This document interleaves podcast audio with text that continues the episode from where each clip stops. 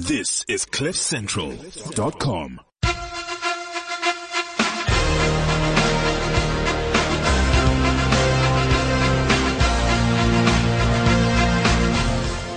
Yeah, baby. Yeah. Yet again, another one of those absolutely fantastic days. Welcome to it.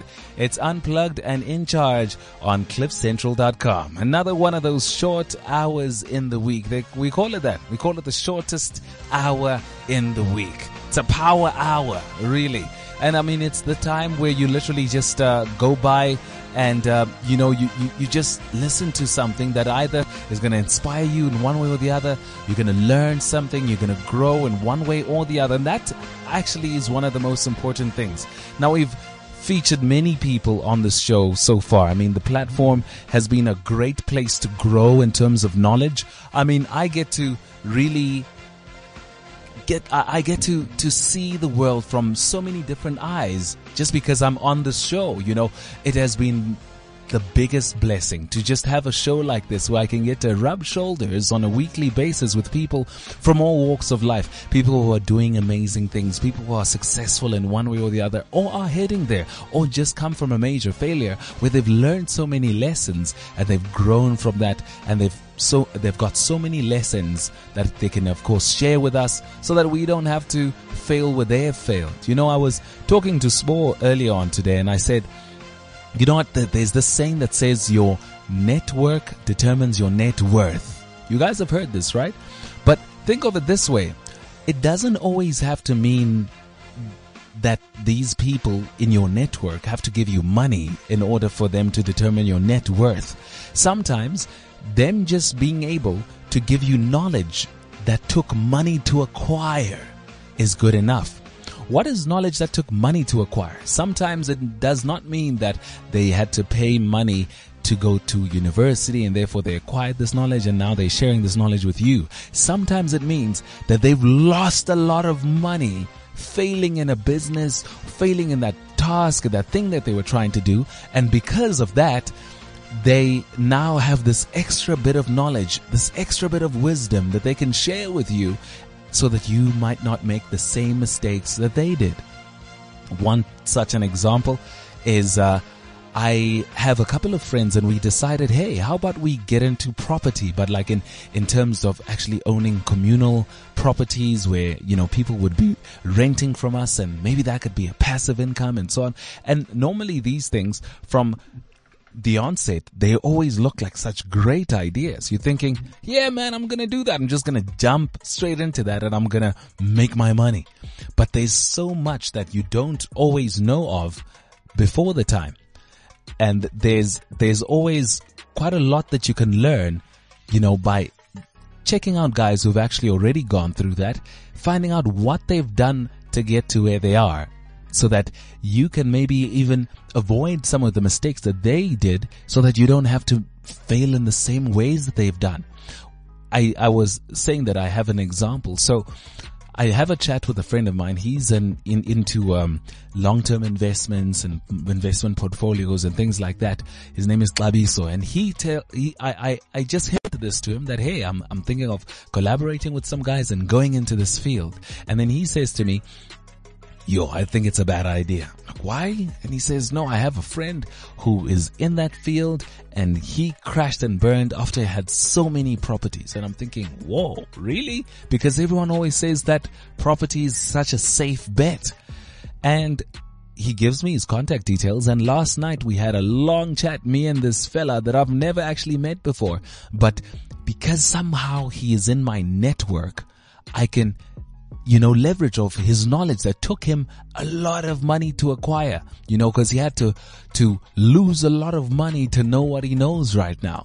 What did he do? What is his story? Well, here's now how you can actually make millions even though you don't have millions right now. Listen to this. This is like some really, really cool story. So he was a student renting a place and just, you know, a commune, that type of vibe. And, uh, he decided, hey, it would be really cool to own a commune one day because I can see my landlord makes a lot of money here. And I think that he probably started doing this while he was a student or just as he finished um, his, his degree. So maybe just as he graduated, he approached someone who already had a property and he said, Hey, can I rent your property from you and turn it into a commune? I'll handle all the commune duties and all that type of stuff. I'll just pay you a rent fee, almost like I was just renting here. And that person said, okay, cool. No, you can do that. And that's pretty much how he kicked his business off. He didn't have money to buy a property. The bank wouldn't allow him, you know, um, all that money straight from the onset, especially in prime places like Hatfield and so on, where buildings really cost millions, even if it's just a, a rundown house, it would probably still cost a million. So, he didn't have the millions, but he definitely had the words because that's all he used. Someone allowed him, they made a little contract, then he got students to come and live in his commune that he had divided himself. Now, in the space of four years, he went from just that one commune to having 200 beds that he was managing. Imagine 200 beds. Now you can make a simple calculation. If, let's say for argument's sake, we, let's deal with modest figures. Let's say people were only paying 2,500 rand per room. To multiply that by 200, you realize that this guy was making about 500,000 rand. Well, that was the turnover anyway. 5,000, 500,000 rand a, a month. And then you have to multiply that by 12 to understand that he was in the bank clocking just about 6 million rand a year. wow. And uh, that of course is something that that took him not not having properties or anything like that, just having agreements with people that do. And that's how he made his money. Now, obviously he has his downsides to this as well because it's not easy to handle 200 people. I mean, imagine it, it feels like you're handling a hotel, but not everyone lives in the same building it, it, because it's these many different ones and they're everywhere. Some students hit the wall and they crack the wall because they failed the test and now you have to repair that. And well, it's those dry walls you have to understand. It's not like these Hulk kids or something. It's the dry walls. So it's quite easy to, to punch a hole in that if you wanted to. And sometimes it's house break-ins. You know, those unknown unknowns, things that you didn't plan. Those things sometimes pop up. And now these are expenses you didn't think of and now they pop up as well. And if it's not uh, a break-in it is um, he, he told me about um, drains being blocked you know and now you have to get a plumber over and then you need security because you didn't think that you'd have so many house break-ins in a single season. And the other thing that we normally don't think about is the fact that students are only around for 10 months not for 12 and sometimes they want to dip out you know, in November or something, and now you're left with December, there's no one, and January sometimes there's no one, or you're not operating at full capacity. So these are the other unknowns. We didn't think of the fact that what if we don't get full? What if students don't want to be there for 12 months and they only pay for 10? What if some students have stories and they can't pay for some reason? And now you're gonna take the story and then, you know, one month turns to the next month and then but you still have landlords or maybe you still have the bank and you need to still pay them, they're not going to listen to the story. Are you gonna, now going to be the heartless person that locks the kids out and throws them out? Or are you going to try and listen to their stories? And if you are going to be nice and listen to stories, you might be left with having to pay from your pocket now instead of this thing becoming passive income like you thought it was going to be.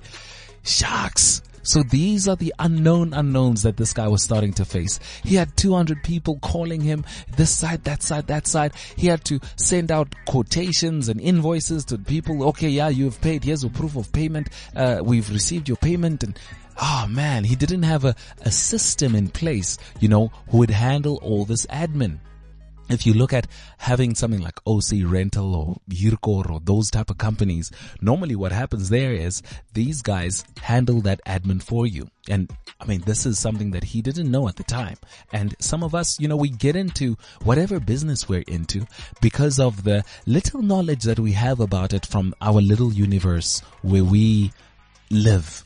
But there's so much more to know about that industry and it's important that you find someone who's already there or maybe someone who who is very successful in it or was successful and didn't quite make it. And then you learn from their mistakes before you start making any because it's pretty expensive to make the mistakes. If you learn from someone who has made the mistakes already, guess what? They've paid for the information already. Now they're going to give you the information for free. And I think in that way, your network determines your net worth. You know, you, you could save so much money by learning from guys who've already gone through those things, who've already burnt their fingers in those particular ways. And in that way, you're making sure that you're not going through the same type of stuff yourself. And I think that's important. It's important not to, to just dive into something emotionally without looking at the numbers, without doing your research.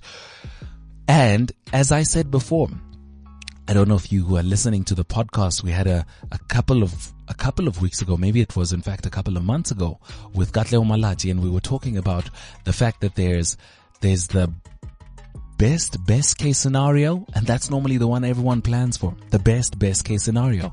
Then there's the worst best case scenario. Yeah, some people think, okay, cool. Look, if you wanna be, you know, if if you wanna make sure you got all your tra- your tracks covered. Let's also look at the the worst best case scenario. But most people miss that there's also the best worst case scenario.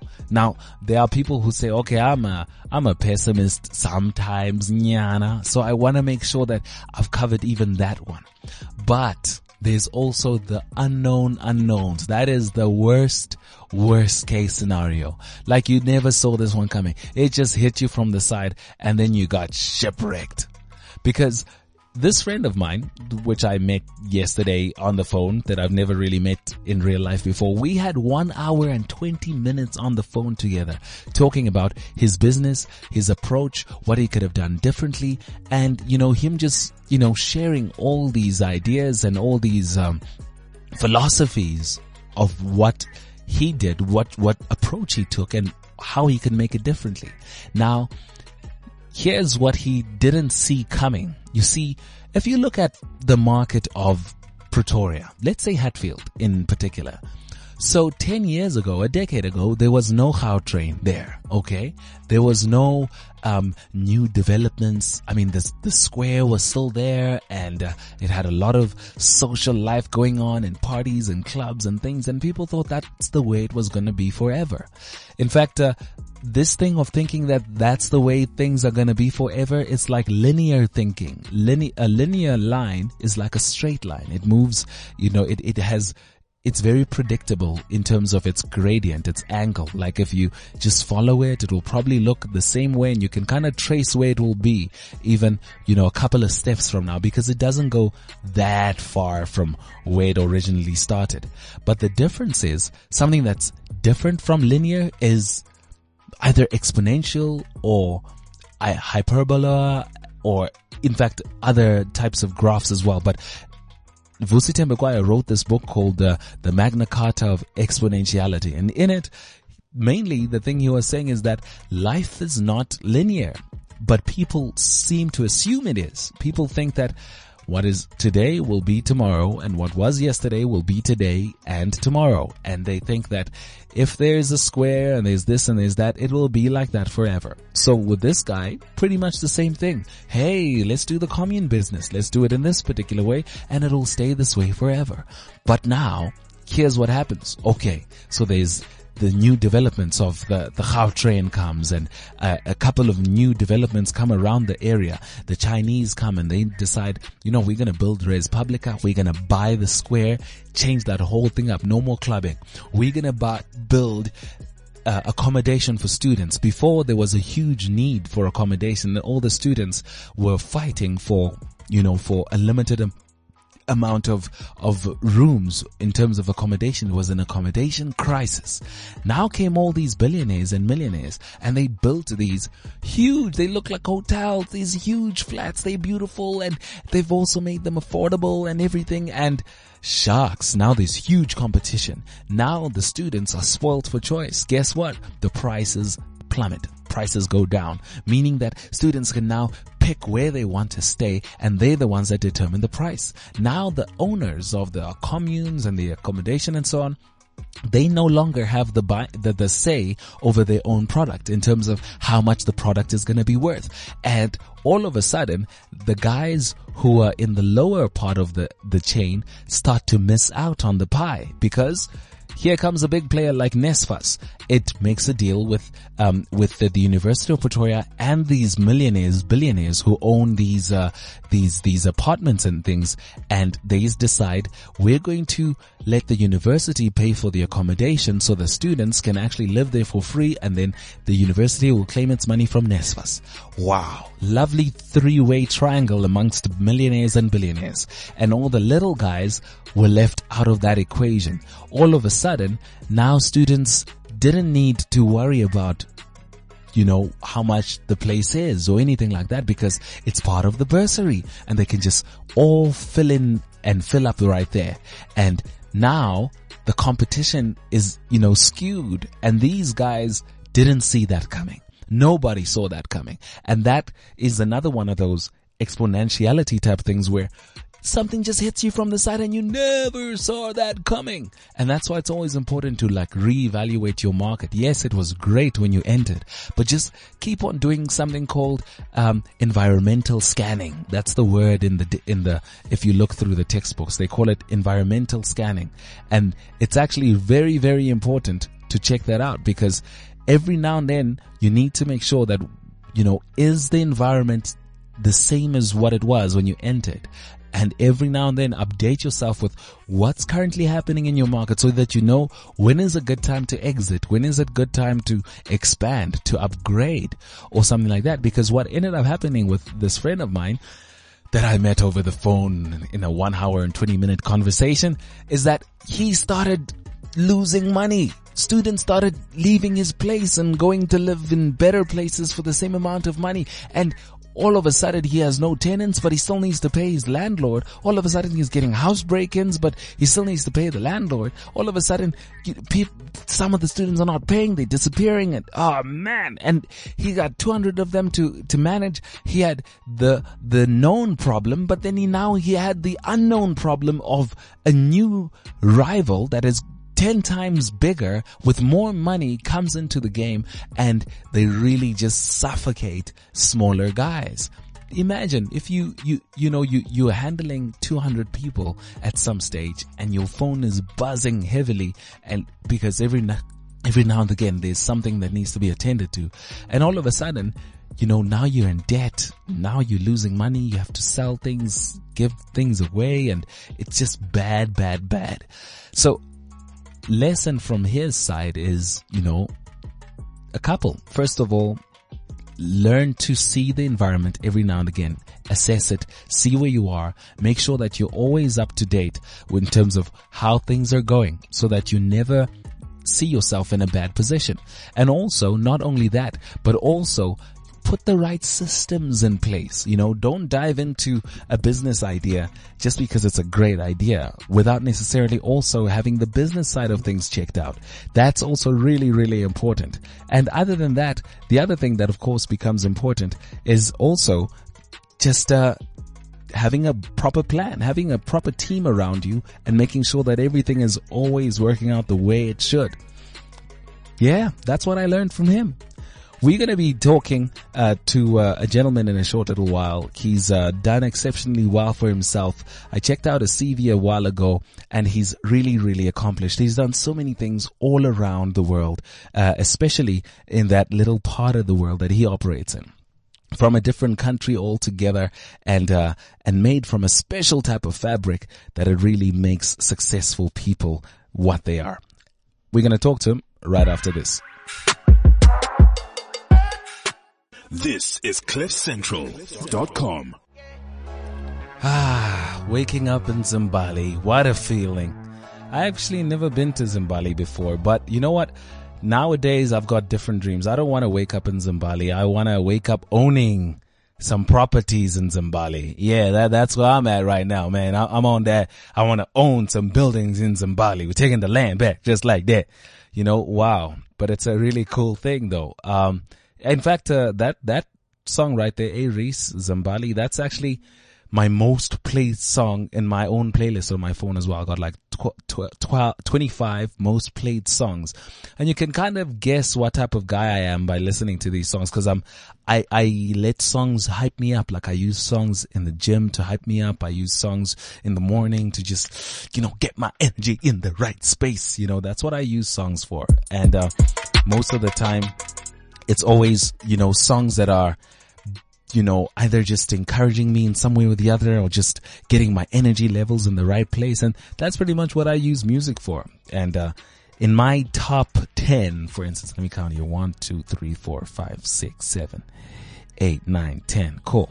So here are the songs that are in my top 10. I'll just say this like a, as a random thing. Cool. Let's start with number, number 10. Number 10 is a song called Hype by Drake. Okay, you'll understand after this that I'm pretty much a Drake fan.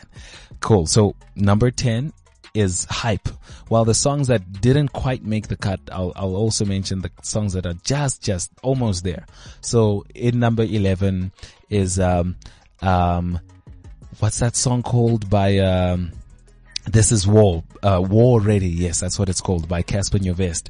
Right before that one, it's The World Is Yours by AKA. And then before that, it's Sim Dope by AKA. But now going back into the top 10, number 10 was Hype by Drake. Number 9 is Free Smoke, also by Drake. Uh, number, that was 9. 8 is Grammys by Drake as well. Think I want a Grammy. You know what I mean? And then, uh, after that one, it's Rockets. Now this is Lion Babe. It's a really cool song. Not, it's actually one of the only really chilled songs in this, in this top 10, alright? After that, it's I Want It All by Khuli Chana and AKA and Pro. Really dope song. Yeah, it's just, you know, when you listen to that song and you just realize that back in those days, these guys were just just breaking into the industry the way they wanted to but they still had no idea of where they were gonna be you know guys like aka i mean did he know at that time that he would be as deep into this as he is now and, and be as successful as he is now. Not really, but he was very hungry and things were starting to show, you know, and, but at the time still, I mean, he had a, a song titled, I Want It All, you know, and that, that's the right type of determination to have when you're going in for your dreams as well. All right. One, two, three, four, five. Now in the top five, in number five is Jay-Z. Uh, he's also featuring, uh, Damian, who's, uh, um, you know, um, the, I think from what I hear, I think it's like a Bob Marley type of kid. I think Bob Marley's son or something like that. But the song is called Bam. Oh, that song. Also, another one of those songs that just gets you in the right mood, man. It gets me focused. It gets me feeling like, yeah, I'm taking on the world. You know what I mean? Yeah. And I'm sure you've heard that song before. Bam. And then in uh, number four, it's uh, 10 Fingers by AKA and Anatii man, last year I was just jamming to that song like as soon as it came out. I think I jammed for the whole year uh, on that song as well. Really, really great song. Also another one of those great ones. And in number three, Cassper vest. and this one right here is 428. I really think that people are sleeping on 428. 428 is such a banger, but especially again for me, the type of when I looked at his music video for 428 and I just thought, wow, look at him. He's like traveling the world. You know, there's this scene where he opens the curtains in this fancy hotel, I think in New York or somewhere, where he just like pushes the curtains like with all his power and then they literally just wah open up to this panoramic view beautiful view from the hotel. I do that every single time no matter which hotel i go to. I try to have that moment in the morning especially because then you know you see the light you, you see uh, the sun coming up and you see the area very nicely but sometimes in the evening as well especially if it's a place with a nice view you know when I was in China, I did that. When I was in in uh, Maputo, then uh, in Mozambique, I did that. And even around here in South Africa, any hotel I go to, I get that Cassper Nyovest feeling, and I just push them open. Then I feel like, yeah, young but I got a lot though. You know, he actually says, young nigga but I got a lot though. But I was trying to be, you know, clean and stuff like that. Anyway, and the number two is Duck Duck Shebeleza. Shebeleza. Guys, that song is still the song though. You know what I mean? For me though, especially, uh, it, such an energetic song to think that that's the song that made his career it, you know, it, it, it really put him where he is right now and, and, um, everything else has just been, you know, him pushing on from the momentum that that song gave him. I mean, a song like that, you make one song. Who are you to make one song on your first album and think you can take on something that no one else has taken on before? You know, trying to fill a stadium and then it, well, first a dome and then it works. And then to use that, that same hype, that same following and then just build on it to make your previous impossibles become your today's probables. You know, today, Cassper wants to fill a stadium and he hopes he will fill it up to at least about 80,000. But there was once upon a time where 20,000 was a dream.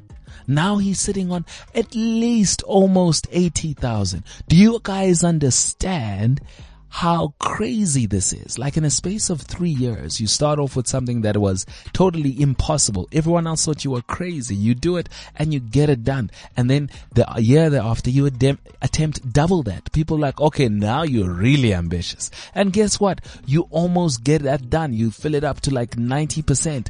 And then the year thereafter, you say, I'm going to dwarf even what I almost didn't do the previous time. I'm going to go for 90 a thousand, but obviously I just want about 70 or 80,000 people there because I'm not, I'm gonna use a certain part of the stadium. And people think you couldn't even fill up the, the, the previous stadium, the Orlando stadium fully 100%. How the hell do you think you're gonna do it now? But every single time it's as if this guy is crazy enough to jump off a cliff and then next year the cliff's even higher and the year thereafter the cliff's even higher. But every single time it's a f- safe landing. And I think we're learning a lot from a guy like Cassper Nyovest in that regard in terms of just going after your dreams and just, you know, make sure that you do it. Jump. Who knows? You might make it. And if you don't make it, then you'll learn. And guess what? The next time you try, you can try from even higher because you, you, you're just getting better. You're getting smarter. You're getting, you, you, you're always improving one way or the other. And I think that's what I learned from him. And that's pretty much why I like the song so much also because it, it signifies all of that, you know, anything that he has right now. Once upon a time, he was a guy making Doc Shebeleza and Gusheshe and he didn't even have a Gusheshe. He was, he had a Tazz and he, you know, and he was talking about how he wants to turn that Tazz into a Beamer and wow, and look at him today, man. He's, you know, he's chilling with Bentleys today and it's possible in our lifetime, guys. It's, there's no trick. It's possible in our lifetime. You know, when I was in, in, in China, I looked at life and I said, wow, guys, you know what? Anything you want to do in South Africa, do it. This place is small. South Africa is small. I know when you are in South Africa, it feels like it's big. It feels like, ish, how, where do I even start? And, but actually, you know, if you, if you think you're big in South Africa, it's equivalent to being big only in one city in China. China's got like a billion people, more than 1.3 billion people. South Africa only has about 60 million people. That place has a billion. It has a thousand million. That's a billion.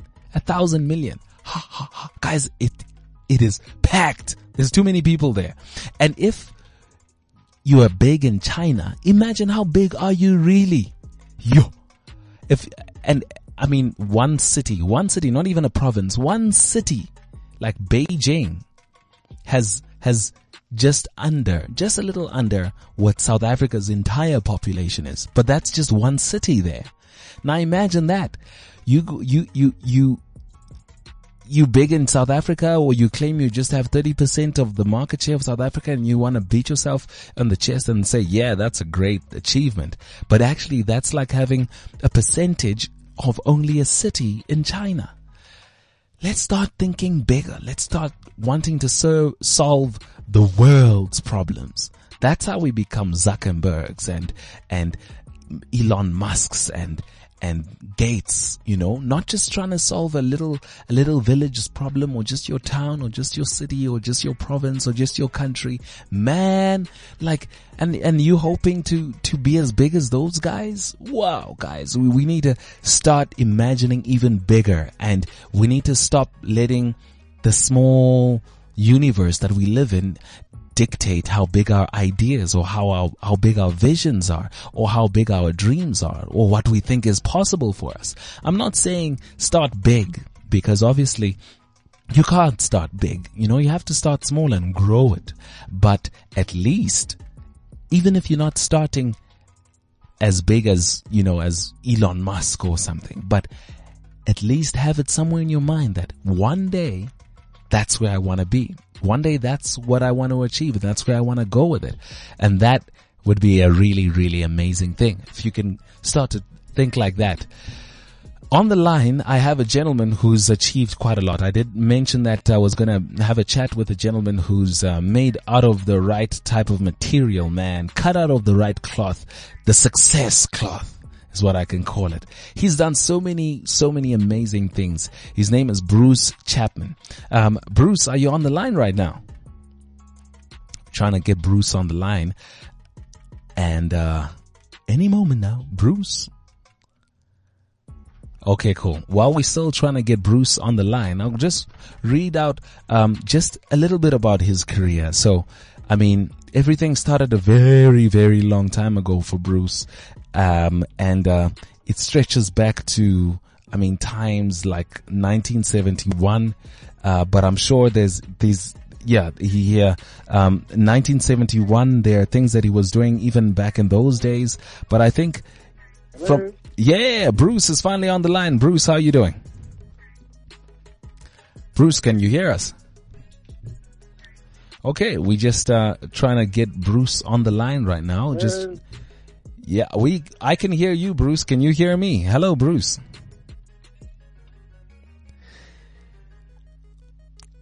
Hey, Bruce, can you hear me? Yeah. Um, hello to you too.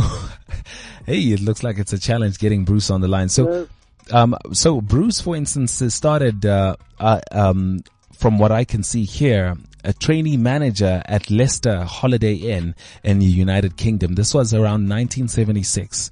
But, you know, he had some stuff that he had done even before that time. But listen to this, guys. And then from that, it was assistant food and beverage manager at Hotel uh, Holiday Inn in East London, South Africa. Then, um, 1977, it went on to be, uh, um, uh, he went on to be the front office manager and deputy manager at uh, in South Africa, and then from that, it. I mean, it. Bruce's career really doesn't even stop there. 1982, Deputy General Manager at Milpark Holiday in Johannesburg, South Africa. Then, 1982, General Manager at Welkom, South Africa. 1984, General Manager and Ho- Holiday in Vanderbijlpark. Hey, Vanderbijlpark, that's where I'm from, my bro. 1988, General Manager at Holiday Inn in Pietersburg. Then 1992, General Manager Holiday Inn Garden Court uh, Wilderness in South Africa. And it doesn't even stop. 1994, General Manager of Su- Southern Sun Lusaka in, Z- in Zambia. And then from 2006 till now, Managing Director of Southern Sun Maputo in Mozambique. Wow. Quite a lot to this gentleman's resume. And of course, this has been a long time coming and it's a, a long chain of events. It, and it just shows that that's how success works. You know, you don't just wake up and you got it, but you, you know, it's years and years of building on your on your profile on your career. And it's also character. You need you know you need to stay with a certain type of character to be able to see yourself grow the way Bruce just grew. Bruce Chapman are you on the line? Hey Bruce. Hello Bruce. Hey, Bruce, I think Bruce cannot hear me right now. So, um, we'll just have to, uh, hand that over to our technical team and they'll try and sort it out. Ah, man, I was really looking forward to having a chat with Bruce and, uh, it looks like we might not be able to, but, uh, the guys will still, you know, try to fix that and we can see if we can have Bruce on the line. Cool. While they're still trying to sort that out, guys, you know what? I'm actually thinking of writing a book. Well, I'm actually in the process of writing a book because all of the knowledge that I just learned from being on this show. And I'm sure you guys feel like writing books too because of the knowledge that you guys also learn from just being on the show, learning so much from different people. And I, you know, I, I find myself being wiser and wiser, getting wiser and wiser as the time goes on. You know, I, I, I learned quite recently that sometimes we fail because we fail to ask we need to be better askers. You know, we need to become better askers of the things that we want in life. We fail to ask, and that sometimes is the biggest reason why we don't have the things we want in life. What do you mean by failing to ask? Well, sometimes we fail to ask in the t- in in the simple terms, like just going up to someone and asking them for advice or for help in that certain thing that you're trying to do. But sometimes it's not only that, but not having a list of goals. Well, you're not asking yourself even. If you don't have a list goals what exactly do you want? You know how do you want help if you didn't ask? If you don't, don't ask and you want help it's not going to happen if you don't ask for it and be and be be detailed about your goals as well sometimes we're not very detailed do, do, do you have exact details about your goals and that way you're really asking for something in detail let me imagine i say hey could you please help me and you think the next question you'll say what do you want help with well if you didn't say what you want help with how could you possibly expect the help right? So being someone that is detailed about what you're asking is also something that's critical. Okay, what else? Well, it is also, does your goals have a time frame that you've set for them? If you fail to ask for the time, then guess what? You're like, hey, could you at some time help me with my homework or with my project? When? Well, I don't know. I, I, I guess I didn't say. Well, if you don't say, how will we help you on time?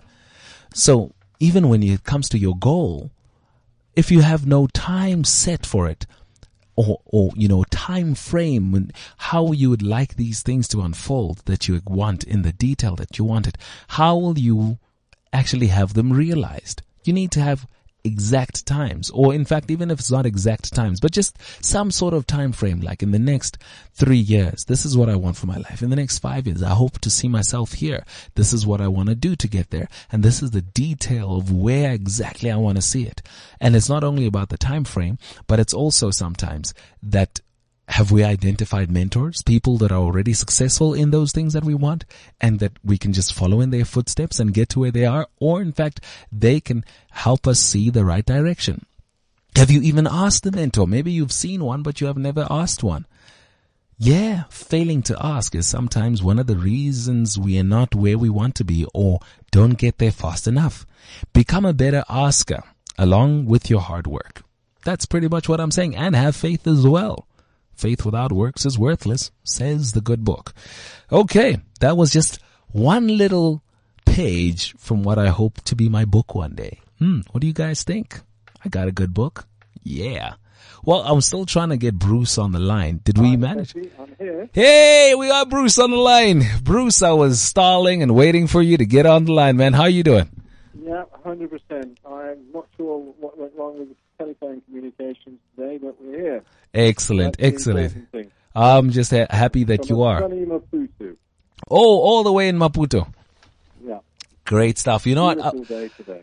Ah, I know it is. You know why? Because I came to Maputo. You guys invited us out. We were there. We enjoyed Maputo and, uh, and as, as well as, um, you know, just, just everything about it. It's summer in Maputo right now. It feels like it anyway from how it feels like in South Africa. The temperature here versus the temperature there. I think it's summer all the way that side. No, not, not quite, but we do have a very mild winter compared to parts of South Africa. Yes, I think mild is not even the word. You have a pleasant winter uh, compared to what South Africa has, especially around here in Joburg. I think if if a person were wise, they would get a holiday house in Maputo for for the winters of South Africa, and then they can come back here in summer. Because you guys have a really hot summer, don't you? Yes, we do. It's, it's, it's a little bit like your Durban heat. We're quite humid, and we get the rain showers, and the thunderstorms. Th- Thunderstorms as well. Mm. Best climate here I find is during the winter months.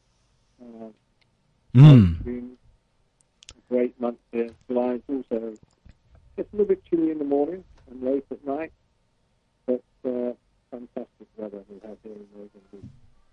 Yeah, excellent stuff. Well, look, uh, Bruce, I was actually chatting about your your career just a little earlier on while we are still trying to get you on the line, and um, My goodness, I must compliment you on the long journey that you've taken. I, I have it here starting from as early as 1973. I don't know if it starts even earlier or in your book. How, how what age did you start in uh, the um, hospitality industry that you're in right now? You can actually say about 15 when we was at school Mm-hmm. to earn some pocket money at weekends, and that we used to go and learn how to wait on tables at a local pleasure resort called Billing Aquadrome in Northamptonshire. Wow. with lots of weddings and functions, and it was great fun. It was a, a way to earn money, and you know, along with the newspaper rounds and stuff, pocket money and all that. Mm. If you didn't do those type of jobs, you got no pocket money. Yeah. So this was around the time where you were still living in the United Kingdom. Is that correct? That's correct. Mm. So you start off, you're about 15 years old, waitering at tables, making some extra money on the side. But in this process, you're learning about customer interaction. You're learning about, um, all those, you know, the basics of hospitality. Well, basically, I said to myself I can go anywhere in the world because obviously, you know, type of career that you can go anywhere in the world, and that uh, you know, I can't be replaced by a computer. Mm. If you go back to world wars and stuff, the pubs were open, the restaurants were open, the hotels were open, Wow. so you always have a job. Always have a job. Mm. That's actually something interesting, in, in, in even in the approach in which that you in which you took to go about it, and uh, and but in this journey, somewhere along the line, you decided, okay, now this is really where I want to be. You know, there's there's times where you're still doing it as a as a side thing. I can imagine while you were still in in um, in uh, in high school and so on, it was just something that you were doing on the side. But eventually, you decided, okay, I think I've looked at all my options, and this is really what I want to do. And when was that for you? That was after I'd just finished my uh, O levels, and I decided that uh, I wanted to uh, learn how to cook. My Mm. first job, in actual fact, was, was doing uh, City and Guilds at a technical college, which is basically learning you know, your basic skills, le- learning to make the various sauces, chopping up vegetables, and I just took it from there. I just think that every day is so different in, in our hospitality industry. It really is different. And, and I'll be honest with you that it's something I've always enjoyed. Uh, it's just hard work. And, and, and I think that if you enjoy your job, you enjoy life. Wow. And, and I've been very, very lucky and very privileged. I've worked with wonderful people. And uh, I really feel blessed in that sort of thing. You're actually very, very right. If you enjoy your job, you enjoy life because sometimes actually you, you have such a demanding job that you spend most of the time working uh, within your life itself. You, you spend the, you know, the evenings sleeping at home and you spend so much time working that you might as well get a job that you actually enjoy because that's the only way you will actually enjoy your life. I agree with you 100%. It's and as I said earlier, every day is different. You know, I've, I've hosted, presidents, heads of state, and uh, I, you know, I was lucky enough uh, through hosting uh, the uh, First Lady of the United States Wow. actually go to the White House, which is which is great. And uh, we've also hosted royalty here, and, uh, uh, and, and it, it, it, it, it, it, it's just wonderful to have that experience and, and, and to, to, to interact with, with just different people. Yeah, excellent, excellent. Now, I was in Maputo myself. You know, we, we learned so much about the, the cultures of the people there, um, we, the diversity and the, you know, the living conditions of, of the average person and also, you know, how that relates to South Africa. And I, I felt, I feel like it's right around the corner. More South Africans should be saying, Hey man, I could just hop over to, to Mozambique. You know, it's, it's right there.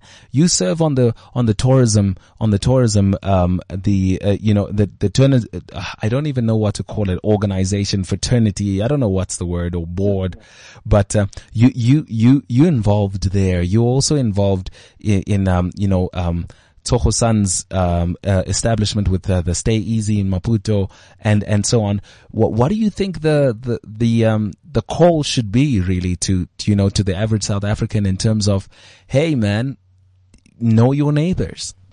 Yeah, I just think that if, you, if you're actually living in South Africa and you need to put your toe in the water, Mozambique's a very good place to do it. You know, you, you, if you're from Durban to drive, new suspension bridge will be open later this year. Drive from Durban from Maputo, uh, just over four hours from Johannesburg to Maputo, Mm. seven hours depending on the traffic. And I think it's you know to, to, to, to venture. Yes. To go further afield. I think this is a wonderful opportunity to, to come into Mozambique. It's a great adventure too, I must say. And there's now that new road that's being built that will connect Maputo and Durban, isn't it? Yeah, that's correct. And, and uh, it, it, I, I, went across the other day, in actual fact, and, and the road is, is, is tarred all the way down now to the to the border, so that helps, and uh, that the progress. And, and, and, also, uh, it cuts. You don't have to go through Swaziland. It means you can come direct from South Africa into into Mozambique. Yeah. Well, thank you so much for having a, a, a chat with us, uh, uh, Bruce. Um, Bruce is the managing director of the Southern Sun Maputo uh, in Mozambique. I mean, they, they're doing really, really well there. He's also, um, starting in April, he became responsible for the Stay Easy in Maputo as well.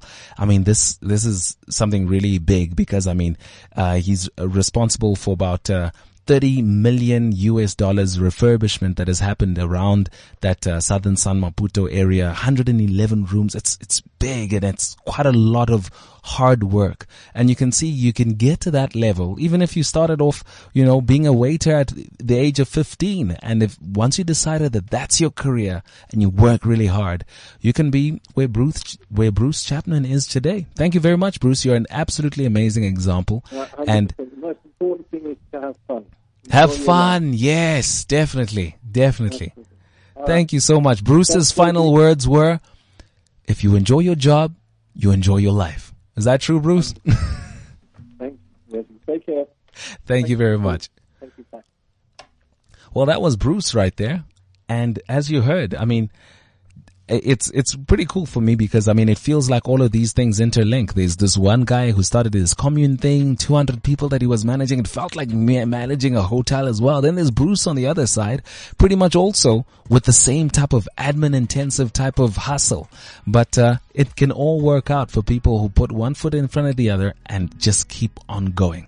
I'll probably try and share more of my, my insight in terms of my book and all these things that I'm doing, uh, with the shows as they carry on. So, you know, you can always look forward to listening to the podcast and you'll hear another little page or two of my up and coming book that I'll release one day and it'll be a bestseller and I'll be huge. But for now, there's a, a, a couple of, uh, a, a couple of great things that are happening in my life. I'll, you'll also get to know about those a little bit later. I've got this, uh, one thing right here that I need to just make an announcement of from Sanlam. Uh, what if you were told you were going to live to 200 years old? As Sanlam turns 100, they are looking ahead to the future. The 200 year old is a future facing podcast base on leading science featuring the voices of uh, Nambitha and uh, Thapelo. Um, that's of course Thapelo Mokoena. It's the story of Lisedi Ndaba, told in the year 2218. It's a podcast that pulls back the curtains to the world of the future. Visit the200yearold.co.za to listen or find out more on cliffcentral.com. So check that out. It's also something really, really dope. And I, I think it's really cool that we, you know, we, we, we think of the future in that way. So that is all from me. This is, of course, the shortest hour of the day and it happens like this every single time right here on cliffcentral.com. This is CliffCentral.com.